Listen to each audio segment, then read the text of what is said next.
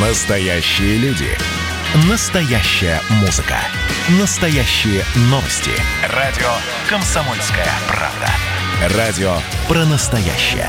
97,2 FM.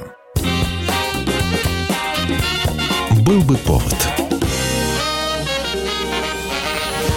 Здравствуйте, я Михаил Антонов, эта программа «Был бы повод» 24 октября на календаре и рассказ о событиях, которые происходили в этот день, но в разные годы, ждет вас в сегодняшней передаче.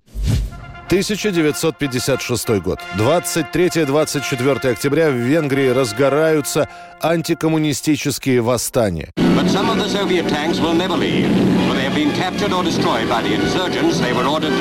Венгры хотели свергнуть Матиша Ракоши, который придерживался сталинской политики и прослыл в венгерском народе маленьким диктатором. Он сажал за любое инакомыслие, и так получилось, что попытка свергнуть Ракоши привела к страшным цифрам. Во время антикоммунистического восстания в Венгрии погибнет более двух с половиной тысяч человек. От ранения пострадает более 20 тысяч человек. Социалистический порядок в стране решено восстановить военным методом с участием Советского Союза. Из директивы советского командования. В городе Будапешт остался один крупный очаг сопротивления мятежников в районе кинотеатра Корвин, юго-восточная часть города. Мятежникам, обороняющим этот опорный пункт, был предъявлен ультиматум о капитуляции.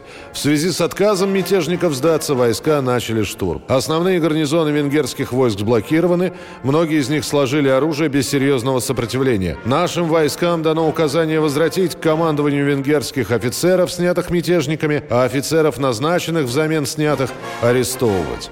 В Будапеште создают революционный военный совет. Было заявлено о намерении распустить армию и создать новую.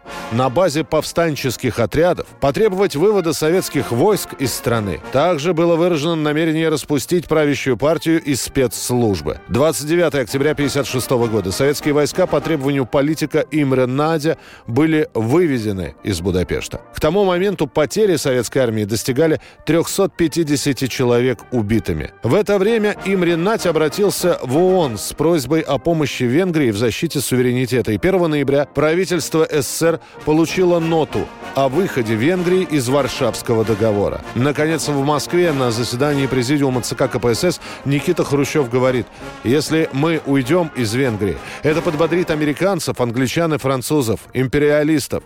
Они поймут это как нашу слабость и будут наступать. Под командованием Жукова разрабатывается операция «Вихрь».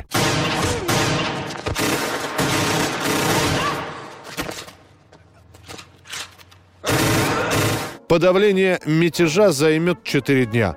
Утром 8 ноября Янош Кадр, находясь в Будапеште, объявляет о переходе всей власти в стране к возглавляемому им революционному рабоче-крестьянскому правительству. Имре Нать по приговору будет повешен в 1958 году за государственную измену.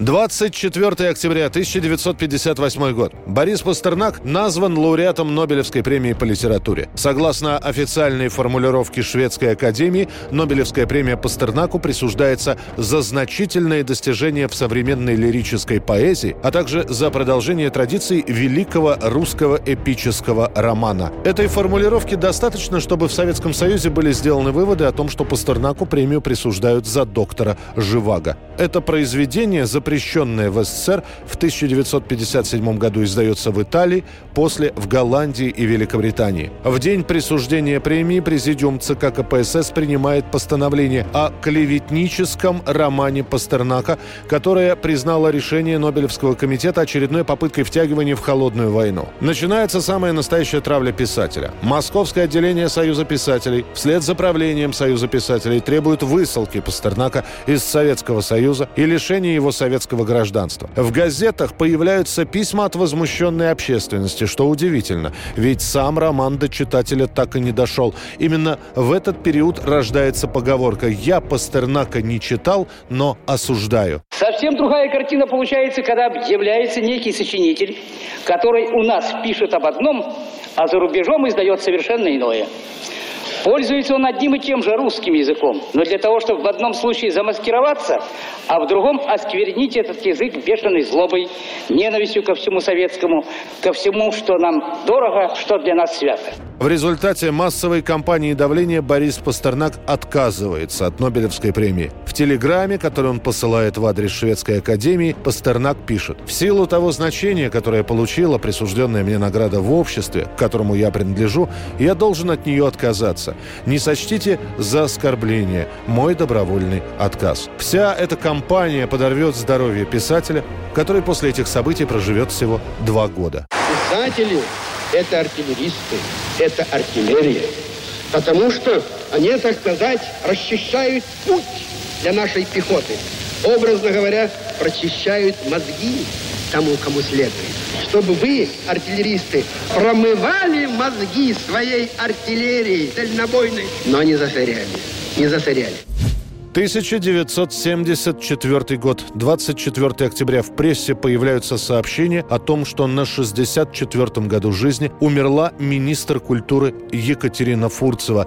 Медицинское заключение гласит от острой сердечной недостаточности. Однако шило в мешке не утаишь. В народе говорят, Фурцева покончила с собой. За год до смерти Министр жалуется подругам, в частности Людмиле Зыкиной, с которой дружила, что устала от жизни. Муж Фурцева изменяет практически в открытую. Выросшая дочь давно уехала из дома. В тот день Екатерина Алексеевна узнает, что ей готовят почетную отставку и отправку на пенсию. Более того, в разгар рабочего дня в ее кабинете появляются люди, которые срезают правительственный телефон. Вечером на приеме она ругается со своим мужем и, бросив всех присутствующих в сердцах уезжает на дачу. Там ей сообщают, что и дачу нужно будет освободить, так как это служебное помещение, в течение 10 дней.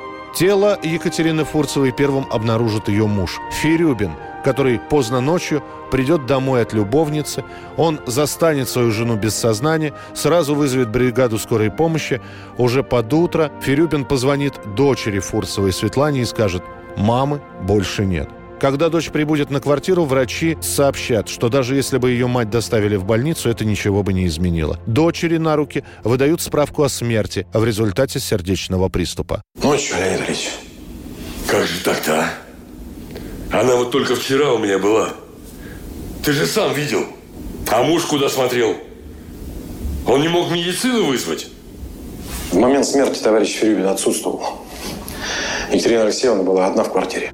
Бывший председатель КГБ СССР Крючков, отвечая на вопрос о смерти министра, сказал, все знавшие ее товарищи утверждают, что она покончила жизнь самоубийством в ванной комнате собственной квартиры. И музыкальное событие дня сегодняшнего, 24 октября 1987 года. «Стинг» занимает первое место в Великобритании со своим третьим сольным релизом. В итоге все музыкальные критики посрамлены, а ведь они после распада группы «Полис» предсказывали Стингу, который начинал сольную карьеру, полное забвение.